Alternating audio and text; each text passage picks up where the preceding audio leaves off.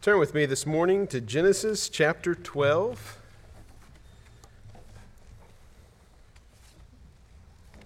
We're going to begin reading with verse 1, read down through verse 3. Genesis 12, verse 1, down through verse 3.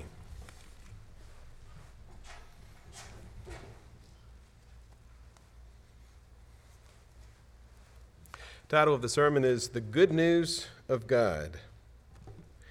Let's read together God's word, beginning with verse 1. Now the Lord said to Abram, Go from your country and your kindred and your father's house to the land that I will show you.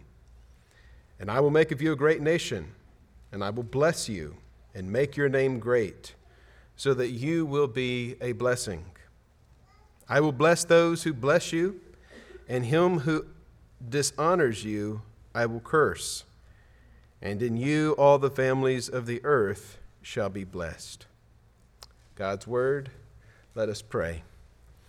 Father, we thank you this morning for the joy and privilege we have of being able to lift our hearts and our voices to you in praise, to worship you, to bless you, to honor you with our lips, with our time.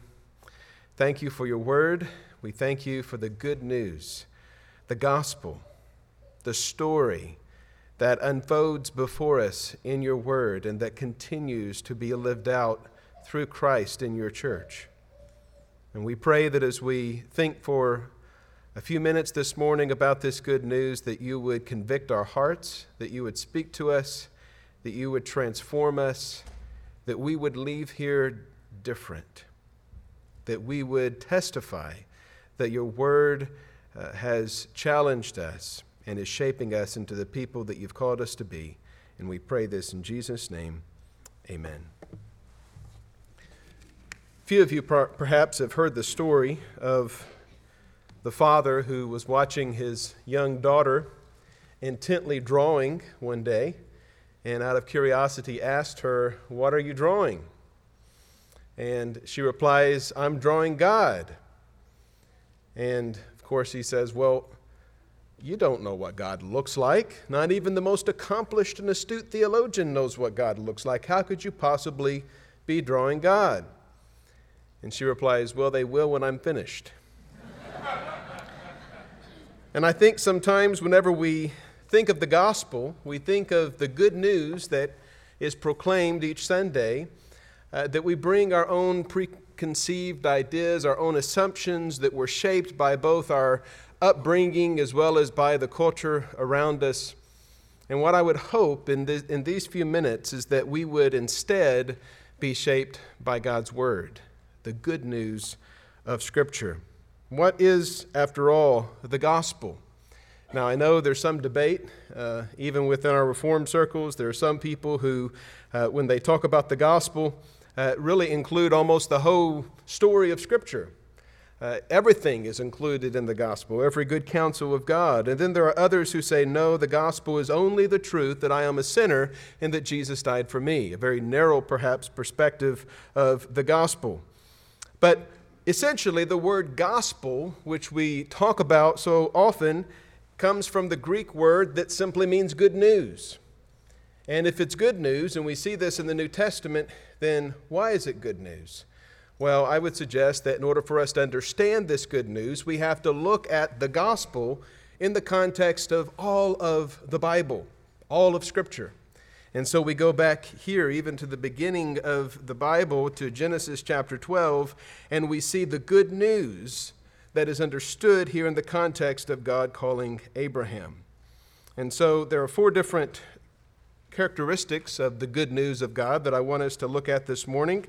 Uh, the first is God is a God who calls. In order for us to understand what's happening in Genesis chapter 12, really we have to go back and understand what took place in Genesis 11. And some of you who are Bible scholars, you already know what happened in Genesis 11. You, you, you remember there's a tower that God's, uh, cre- God's people, that the people that were uh, living on the earth after the flood tried to build. It was called the Tower of Babel. And what they tried to accomplish in the Tower of Babel was three different things. One, they wanted to reach God. Now, this was after the flood, after everything had been destroyed, after man began to repopulate, and uh, after mankind was given the same commission that God gave Adam and Eve in the very beginning, which was to be fruitful and multiply and replenish the earth and fill it. And so they were given this, what we call in, the, in, in our circles, our reform circles, the creation mandate, that they were to fill the earth and replenish the earth and subdue it. But in Genesis chapter 11, we see them doing the exact opposite. Instead, they're building this tower that they hope reaches heaven. And the reason, the justification for building the tower is that they don't want to be dispersed throughout the entire world, but rather they want to stick together. And also, they want to make a great name for themselves. And so, it is against the backdrop of Genesis 11 where God comes down and he disperses mankind throughout the earth. He changes their language, which is why it's called Babel. He changes their language so that they can't understand each other. And basically, he draws the line of ethnicities, of people groups, of tribes, nations, and tongues, and he disperses them throughout every corner of the earth. And then we get to Genesis chapter 12, and we hear God doing something very interesting. He calls to Abraham. And that's the first point that we see here. The first characteristic of the good news of God is that God is the one who calls. Genesis chapter 11 is man trying to find God and doing it in all the wrong ways. But ultimately, Genesis chapter 12 is God seeking for man and doing it in the way that is ultimately good news. And so we come to Genesis chapter 12, these first three verses, and we see that Abraham, before his father died, was in Ur of the Chaldeans. And the voice of God comes to him, and we don't know a lot about how this happened. Uh, we, we wish often that the Bible would tell us more details, but it only discloses what God wants us to know. But God calls to him and says, Go from your country and from your kindred and from your father's house. Now, really, there's no indication that Abraham was even looking for God. Up to this point, we know very little about him. There's speculation, there's ideas. Jewish Culture has its own theories about who he was and what he was doing. But when we look at Scripture, which is what we hope shapes our thinking and informs us about the good news of God,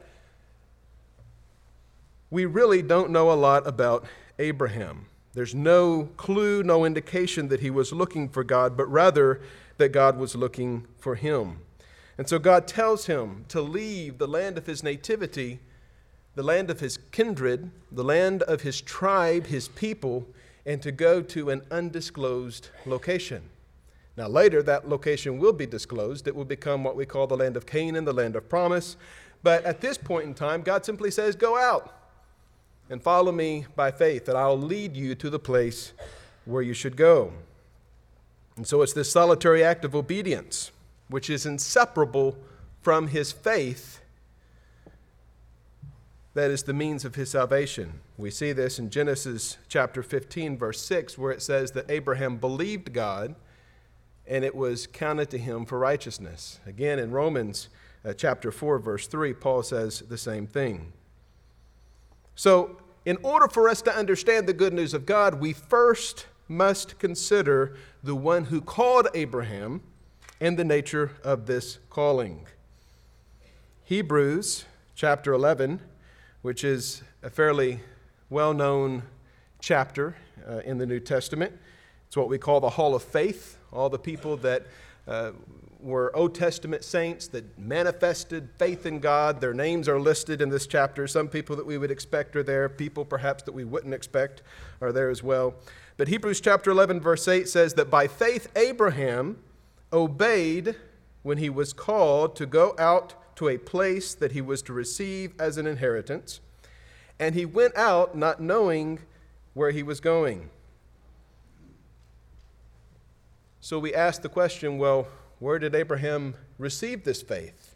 How did he have faith to trust God, to obey, so that he would leave the land of his nativity, the land of his kindred, his father's house, everything that was familiar, and go to an unknown region. Ultimately, Abraham had faith because God had chosen him.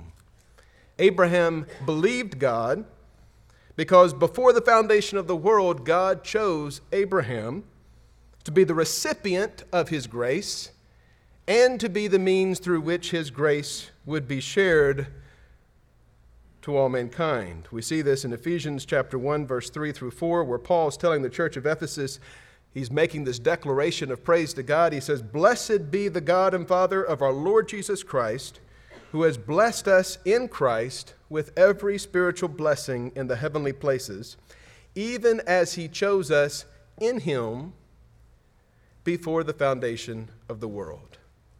And so it's the fact that Abraham was chosen by God and we know this, and we talk about this a lot. We, we even have a theological term for it. But it's the fact that God chose Abraham not only to be the recipient of his grace, but also to be the vehicle of his grace before the foundation of the world. And so the New Testament continues to talk about Abraham's faith in 1 Thessalonians, where Paul is telling the church at Thessalonica that he who calls you is faithful. In other words, the one who calls us will bring about that which he calls us to do. God was telling Abraham, Leave the land of your, of your kindred, of your people, and go to a place that I will reveal to you, and I will do something for you. And we'll look at what that is here in just a minute. But first, we look in 1 Corinthians chapter 1, verse 9, and, and Paul says that God is faithful who has called you into fellowship with his Son, Jesus Christ our Lord. So God is the one who calls. Abraham was not looking for God. Abraham would not have known where to begin, but rather it was God looking for Abraham. God enabling Abraham with the grace that he was shown to have faith in him and to trust in him and to leave the land of his nativity. Now, we know in the gospel, John chapter 6, verse 44, that Jesus told the Jews and he told his disciples that no one can come to me unless the Father who sent me draws him. No one. So we see that part of the good news is that God is the one who calls, that God is the one who initiates a relationship, that the creator of heaven and earth, who flung the stars into the furthest reaches of space, who is intimately uh, familiar with the most mundane molecular object that modern man perhaps is not even aware of. The same creator, the sustainer of life, is the one who calls you and me. He's the one who invites us to join him in this great work that he is doing. Now, many of us,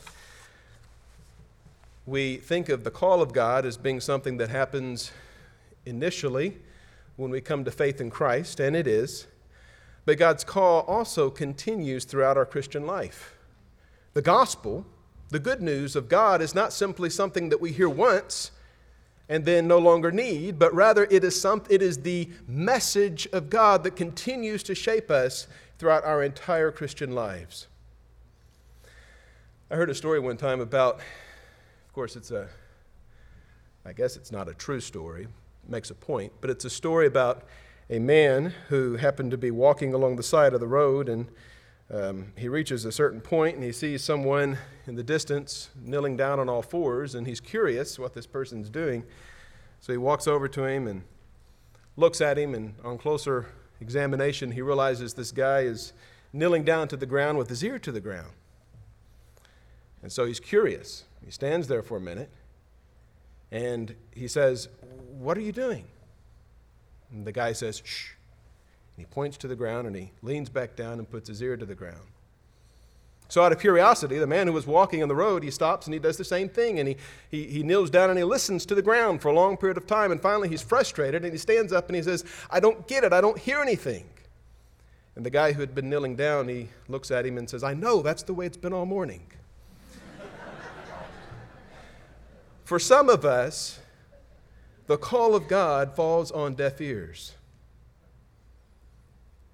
Because ultimately, according to the New Testament, it is only when our heart has been tuned, when our hearts are, are, are, are softened by the grace of God, and we are we have a term called regeneration. It's a fancy way of saying born again or new birth. When our hearts are softened by the Holy Spirit, then we are able to hear the call of God, and only then can we respond in faith. And so the good news is the good news is the God who calls is also the same God who enables us to respond to his call. And so we look at Abraham and we say, well, what was the means of his salvation? It was his obedience, but his obedience was a reflection of the fact that he believed God and he followed God where God led him. All right, this brings us to the second point, which is that God is redeeming the land. So we know that God is the one who calls, but now let's look at what God promises to do for Abraham.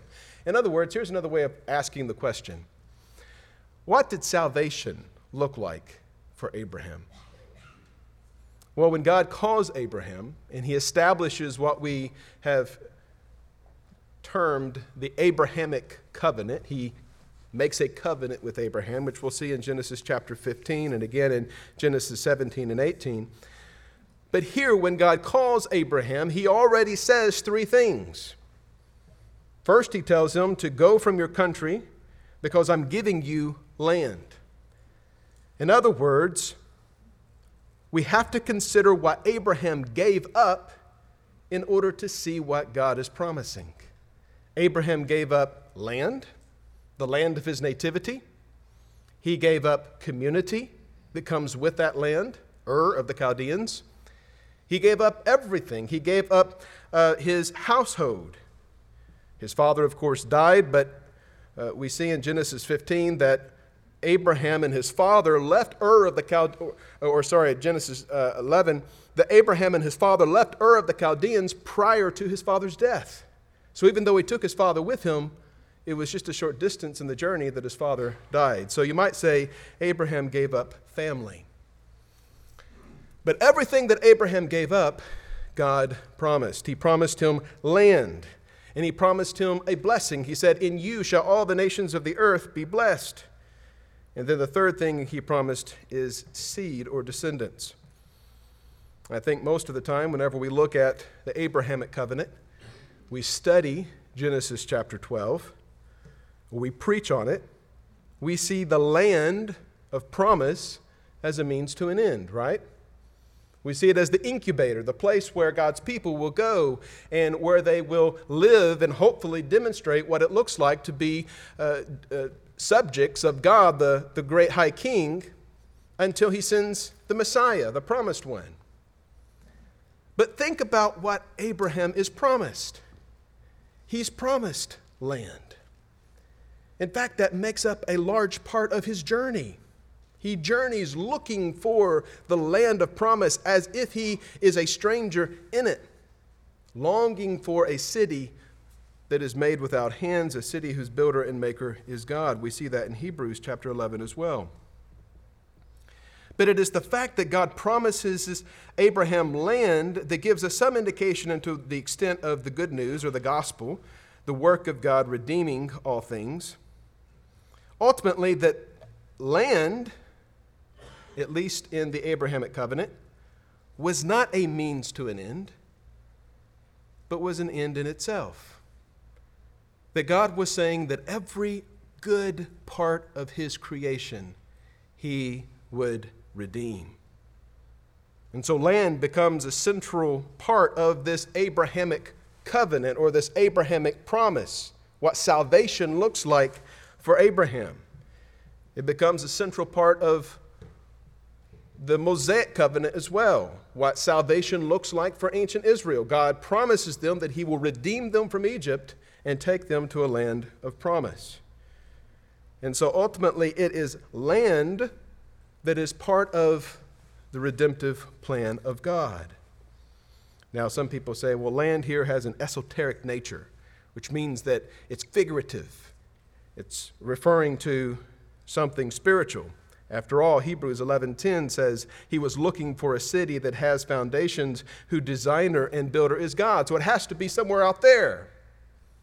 He has to be talking about heaven, the place of the departed dead, right? Well, ultimately, if we see the redemptive plan of God throughout the Bible, not only here in his promise to Abraham, but also throughout the prophets and throughout the New Testament, we see that God's purpose is to redeem all things, including this physical universe that we live in. It's not referring to this esoteric city. Abraham, there every indication here in Genesis 12 as well as throughout the rest of the book is that Abraham was looking yes for a city that God would build, but his expectation was that God would build it in the land of promise. And that from there that God would redeem all things, every square inch of this universe. And so part of the good news of God is that God is redeeming the land. So, what does this mean? Or, in other words, so what? What is the significance of this feature of land being part of the promise of salvation that God makes to Abraham? Well, if the physical land is part of the good news, how should we define this good news and the relevance of this good news in our everyday lives? How should we see this physical world? If this physical world is not simply the context of God's redeeming work, but the content of His redeeming work, then what does it mean for how you and I should see the world that we live in? Well, I think two things. I think it's important for two reasons. One, because if we see this world as simply being something that is disposable, number one, if we see, if we see the world as belonging to man, then we will see it here for our purpose and our sake to be used, exhausted, and exploited for our own means. But if we see the world as belonging to God, then we understand that we are caretakers of it and that He is the owner of it if we objectify the world to the point that it has no creator, no owner, or if we think we are the owner, then we will use it in a way that is dishonoring to God. And this, by the way, is the case with everything in our lives. It, it, the, the definition of idolatry is taking the good gifts of God and usurping God's sovereign rule or His authority in our lives with those good gifts. And then, secondly, the flip side of this is that if God is redeeming all things through Christ, and if that includes the physical universe that we live in, then Christians, and I'll, I'll just say this once and you can think about it and pray about it, and then I'll move on. Then Christians should be the strongest environmentalist in the room. I'm glad I got some amens. All right, let's go to point three. So, God is the one who calls, God is redeeming the land, and God is building a kingdom. So, let's go back to Genesis 11 for a minute and say, well, what was it that people were trying to accomplish at the Tower of Babel? Which, by the way, what they wanted to do at Babel was the exact opposite of what God wants to do in redemption. They didn't want to fill the earth and subdue it. They didn't want to fill the earth and replenish it they didn't want to fill the earth and become vehicles through which God can accomplish his redemptive purposes throughout the world. Instead, they wanted to stay in one place and build this tower that would reach to God. They wanted to build their kingdom, if you will. And so, what we see in the Abrahamic promise is that God tells Abraham he's going to build a kingdom. Not Abraham, but God. He tells him to leave the land of his nativity and he says in verse 2 and verse 3, he says, I will make of you a great nation, and I will bless you and make your name great. Again, contrast that with what mankind wanted to do at the Tower of Babel. They wanted to make a name for themselves. Here, God is making a name for Abraham. So he says, I will bless you, and I will make your name great, and in you all the families of the earth will be blessed. I will bless those who bless you, and him who dishonors you I will curse. Abraham was asked to give up the kingdom of his nativity, which symbolized the kingdom dominated by fallen man. The kingdom dominated by man who sees this earth and everything in it as here for our own exploitation and our own purposes. God promises to make Abraham a great nation. What makes a nation great? Well, he actually tells Abraham what makes a nation great. He says, In you shall all the families of the earth be blessed. It's not that this nation will be wealthy or strong in, in its military prowess, but rather he says, In you, in this work that I'm doing, all nations of the earth will be blessed. That's what makes a nation great, according to Scripture. Greatness is defined as the extent to which we make other people's lives flourish. Now, again, we're talking about the good news of God. We're talking about the gospel. And it's interesting to me because in our evangelical culture, we hear the gospel and we automatically say, well, the gospel is about Jesus saving me from my sins so that I can go to heaven when I die. And that's part of it. Yes, that's a very important part of it. But notice that when God calls Abraham out of Ur of the Chaldeans, he doesn't even mention sin. Why? Was it because sin didn't exist? No, sin existed ever since Genesis 3. He doesn't mention sin because ultimately, salvation, going back to Romans and Genesis 15, is found not in Abraham's perfect life or in his moral superiority, but rather in the fact that he put faith in God. And that faith was the means of his salvation, or the word that we often use is justification. Big theological word that basically means that we stand justified in the sight of God. So, the great nation that God promises to build through Abraham is a nation that will be a blessing to all people. It's a nation that will be a blessing in all the earth. In other words, what God will do with this new kingdom that He is building will be the fountainhead through which will spring His redemptive purposes and through which flows into every community on earth gospel centered flourishing. That's God's purpose for this kingdom that He's building. Now ask yourself the question is that how you and I see our job, see our role, see our mission in our everyday life? Do we approach our family? Do we approach our jobs? Do we approach our community and ask the question, how can I make the lives of people around me a blessing? Now, obviously, the Bible defines what it means to be blessed. The Bible defines what it looks like to flourish. And we know that people can only truly flourish when they find a purpose and meaning in, in God. But we also know from looking at the descendants of Abraham, the Old Testament community, which was Israel, we know that their very presence was a blessing in the earth.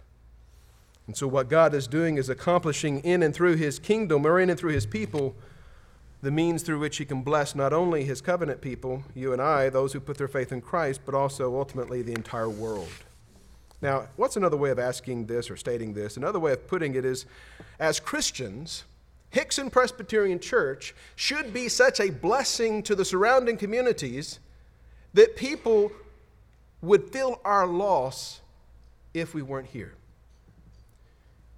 That you individually should be such a blessing to the people that you know and work with and live with and rub shoulders with on a daily basis that if you were not here, it would be a loss to our community. Now, I don't want to overlook the fact that this is Sanctity of Human Life Sunday. And we talk often about the sanctity of human life. And we have this tendency within our culture to compartmentalize it.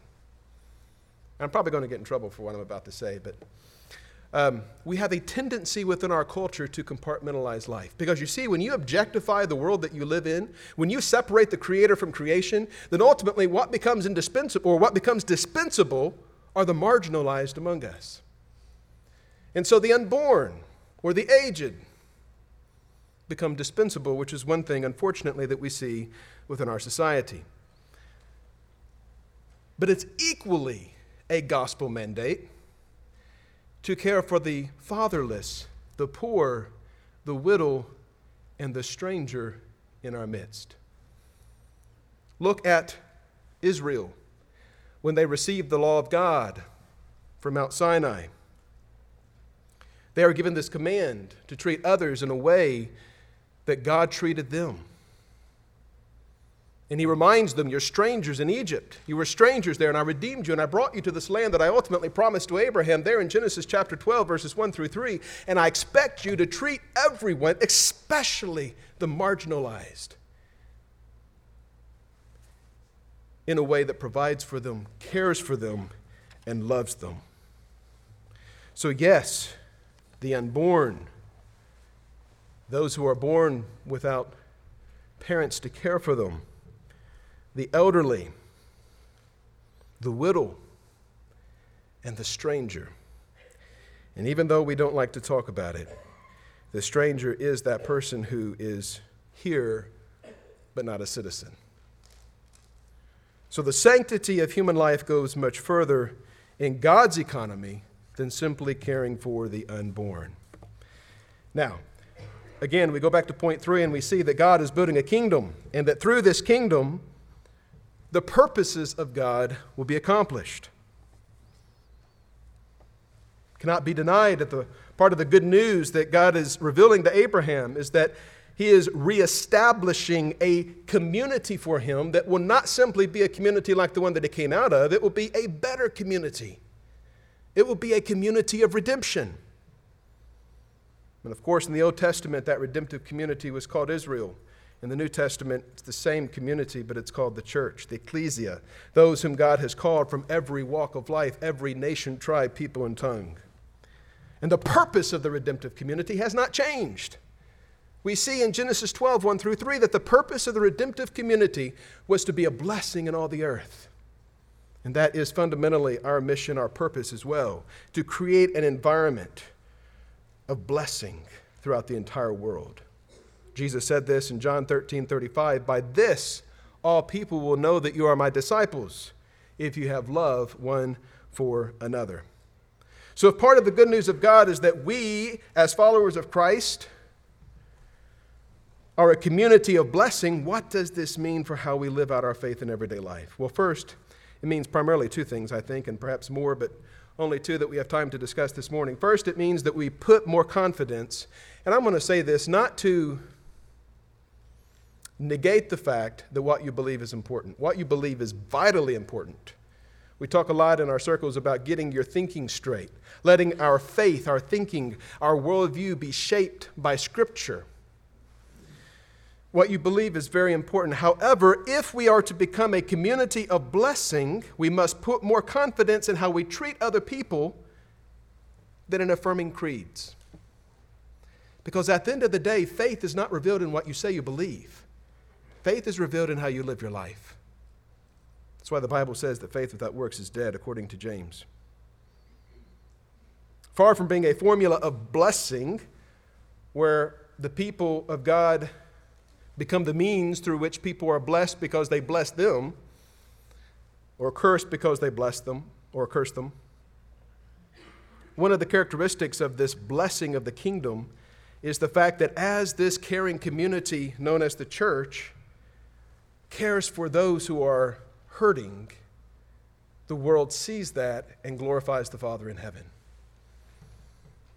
Are we, are we doing this in our nation, in our community, and in our home?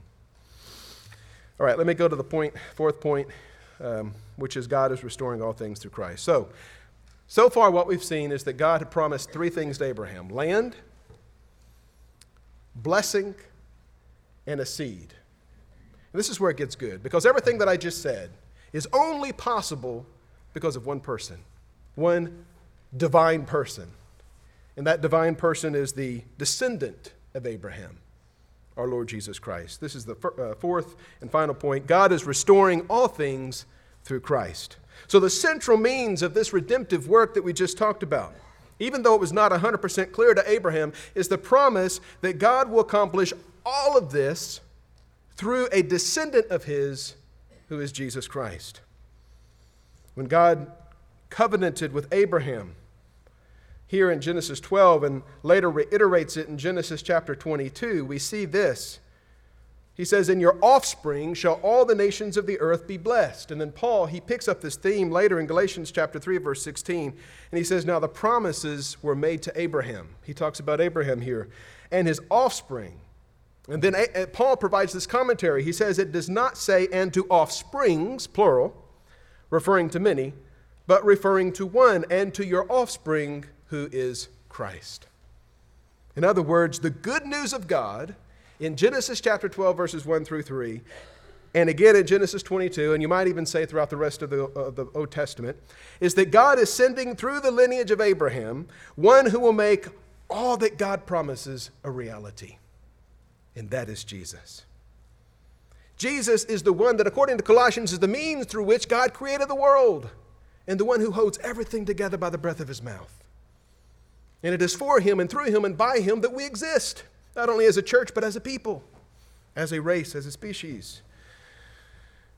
And so it is only through faith in this promise of a, of a seed who ultimately brings into reality everything that God promised to Abraham. It is only through faith in him that everything promised to Abraham becomes a reality. Christ is the one who died so that the call of God could be successful or effectual. Christ is the one who rose again so that the newness of life that God has promised, his kingdom could expand from shore to shore. Christ is the one ultimately who is restoring all things. Christ is the one through whom and by whom God is redeeming all of his good creation. So let me just conclude with a few things. One, there are four characteristics of the good news of God that we see here in Genesis chapter 12, verses 1 through 3. First, that God is the one who calls. Secondly, that God is redeeming the land, the physical universe in which we live, and that this should have ramifications for how we treat the world that we live in. Third, that God is building a kingdom, which includes the physical universe as well as the souls and eventually the resurrected bodies of all those who are saved. And four, that he is accomplishing, God is accomplishing all these things through Christ. Those are the four characteristics of the good news of God, of the gospel, that we see here in Genesis 12, 1 through 3. Now, there's also uh, at least four points of application, which I'll make, and then, and then we'll conclude. Uh, the first is that we are to care for the physical universe understanding that Christ died to redeem all his good creation. You know, we sing about it, but we just don't live like we believe it. We sang about it earlier, and I sing the mighty power of God. When it, in the second verse it says, I sing the goodness of the Lord that filled the earth with food. He formed the creatures with his word and then pronounced them good. Lord, how thy wonders are displayed where'er I turn my eye.